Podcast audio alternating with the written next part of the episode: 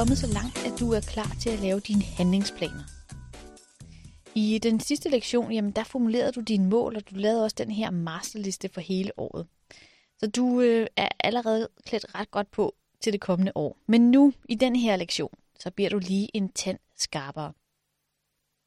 Fordi du netop har gjort et grundigt forarbejde med at gøre dine mål både specifikke og målbare, jamen så bliver det også betydeligt lettere for dig at lave dine handlingsplaner.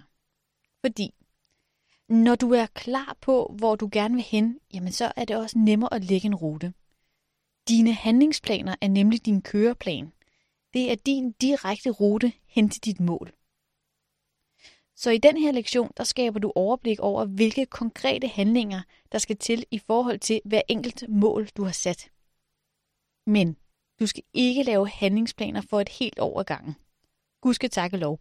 Det vil simpelthen være for omfattende, og det vil være for uoverskueligt. Så i første omgang skal du udelukkende fokusere på de første tre måneder, altså første kvartal af det nye år. Og hvorfor nu det? For indtil nu har du arbejdet med hele året, altså alle 12 måneder. Når du laver handlingsplaner, jamen så begynder du at arbejde på et mere detaljeret niveau. Altså du dykker ned i specifikke opgaver og konkrete action steps, altså ting du skal gøre for at komme i mål. Og hvis du forsøger at lave for detaljerede planer langt ud i fremtiden, jamen så kommer du hurtigt til at spilde din tid. Det kan ganske enkelt ikke betale sig. For når du nu skal lave dine handlingsplaner, jamen så gør du det i princippet på det tidspunkt, hvor du ved allermindst. Altså, du laver en plan ud for det, som du ved lige nu. Når du så tager fat på din handlingsplan og går i gang, jamen så bliver du løbende klogere på dine opgaver, på dit mål. Måske opdager du, at der er noget, som du har glemt at tage højde for. Eller måske støder du på noget, som du umuligt kunne have forudset. Måske er der noget, som er sværere eller mere tidskrævende, end du troede. Eller omvendt, det du troede, du skulle bruge lang tid på, bliver pludselig løst med et snuptag.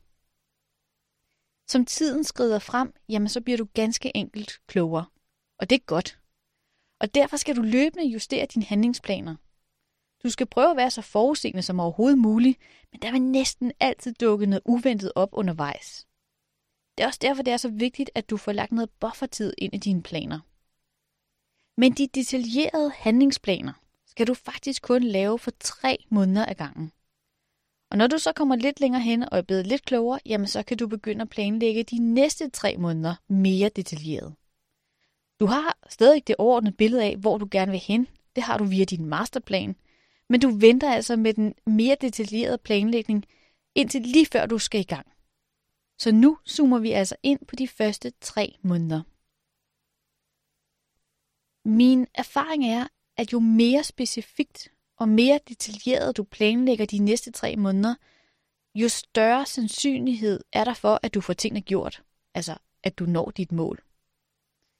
Hvis du for eksempel på slaget 12 nytårsaften højt proklamerer, at nu vil du gerne have det mere sjovt i det nye år, så er det faktisk ikke så sikkert, at det rent faktisk bliver til noget.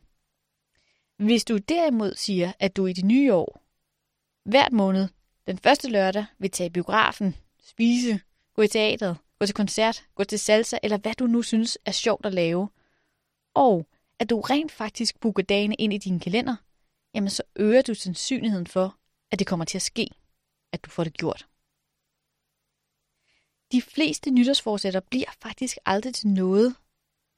De bliver ikke til mere end en god intention eller et ønske, hvis vi skal være lidt hårde, tom snak. Primært fordi vi ikke er specifikke nok. Det er så dejligt uforpligtende at sige, at du gerne vil leve mere sundt, eller dyrke mere motion, eller hvad du nu har af nytårsforsætter. Når du først begynder at planlægge konkrete ting, du vil gøre for at leve sundere, eller dyrke mere motion, jamen så bliver du nødt til at committe dig noget mere til det her ønske. Du bliver nødt til at sætte handling bag dine ord. Det er også her, du kan tjekke, om du egentlig er villig til at gøre det, der skal til for at nå dit mål. Nu vil jeg guide dig til at fokusere og handle på det, som du ønsker dig i det nye år. Fordi det er immer væk de færreste ting, der sådan på magisk vis manifesterer sig helt af sig selv i vores liv. Du skal selv gøre noget for at få tingene til at ske, for at nå dine mål. Men inden vi tager hul på, hvordan du laver en effektiv og en simpel handlingsplan, har jeg en vigtig pointe, som jeg gerne vil dele med dig. Jeg er stor fortaler for planlægning, og jeg er også en stor fan af handlingsplaner. Det kommer næppe som en overraskelse. Men der er faktisk noget, der er vigtigere end planlægning. Der er én ting, der altid slår planlægning og en handlingsplan. Og det er handling. Altså ting bliver ikke automatisk til noget, bare fordi du skriver det ned i en plan. Du er reelt først i gang det sekund, du begynder at handle. Og hvorfor siger jeg nu det? Og hvorfor siger jeg det netop nu, nu hvor du skal i gang med at bruge tid på at lave dine handlingsplaner? Det gør jeg, fordi jeg kan se, at vi nogle gange bruger planlægning som en slags overspringshandling. I stedet for bare at gå i gang, så sidder vi og nusser og finpusser vores planer. Og planlægning kan faktisk give os en falsk følelse af, at vi allerede er i fuld sving med at realisere vores mål. Men det er du ikke. Så pas på, at du ikke falder i fælden med at bruge for lang tid på dine planer. Og det gælder altså i særlig grad, hvis du er perfektionist. Den perfekte og den skudsikre plan, jamen den findes ganske enkelt ikke. Og det er i princippet det, som jeg var inde på tidligere med, at vi laver vores planer på det tidspunkt, hvor vi ved allermindst. Og det er en del af rejsen, at vi løbende bliver klogere og justerer vores mål. Så du behøver altså ikke at sidde med den store, forkromede plan for at kunne handle. Med det sagt, skal det nu handle om, hvordan du laver den her simple handlingsplan. Og det gør du i tre trin. Og en handlingsplan hjælper dig med at få overblik over, hvad der skal gøres, hvornår. Jeg har lavet mange handlingsplaner gennem årene, og den metode, som jeg nu vil gennemgå, jamen det er den metode, som jeg selv bruger. Og jeg bruger den blandt andet, fordi den er så dejlig, enkel og nem at gå i gang med. På side 25 i din workbook finder du det første worksheet til din handlingsplan. Og det allerførste, du skal gøre, er at udvælge et mål, som du vil lave en plan, en handlingsplan for. Så tag et kig i din masterliste og udvælge et af de mål, som du har sat inden for de første tre måneder. Det kan både være et privat mål, det kan også være et jobmål, det vælger du helt selv. Start med at skrive dit mål ind øverst på planen. Det er nu udelukkende det mål, du skal fokusere på. Det er nu udelukkende det mål, som du laver en handlingsplan for. Du tager altså et mål ad gangen. Her i det første trin, der skal du lave en brainstorm. Du skal tømme dit hoved. Du skal lave en liste over alt det, der skal til, ordnes, undersøges, gøres, for at du når helt i mål. Lige nu, der er det fuldstændig lige meget, hvilken rækkefølge du skriver tingene ned i. Og du kan både skrive store og små ting på din liste. Du skal sådan set bare skrive alt ned, hvad du kan komme i tanke om. Og du skal bare blive ved, indtil du ikke kan komme i tanke om mere. Tænk dit mål og tænk dit projekt igennem fra start til slut. Prøv at se, om du kan skabe et stærkt visuelt billede af, hvad der skal til. Og få gerne så mange detaljer med som overhovedet muligt. Det kan godt være, at din liste bliver meget lang, og at det kan virke lettere kaotisk og uoverskueligt med de mange ting, du skal gøre.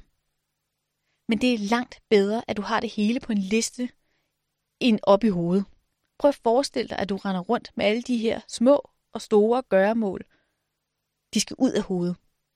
Dels fordi det vil give dig et overblik over dit projekt og dit mål, og dels fordi du skaber mentalt plads til at kunne tænke kreative tanker.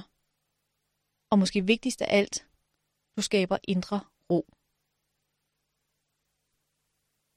Det kan også sagtens være, at du sidder med en ikke særlig lang liste.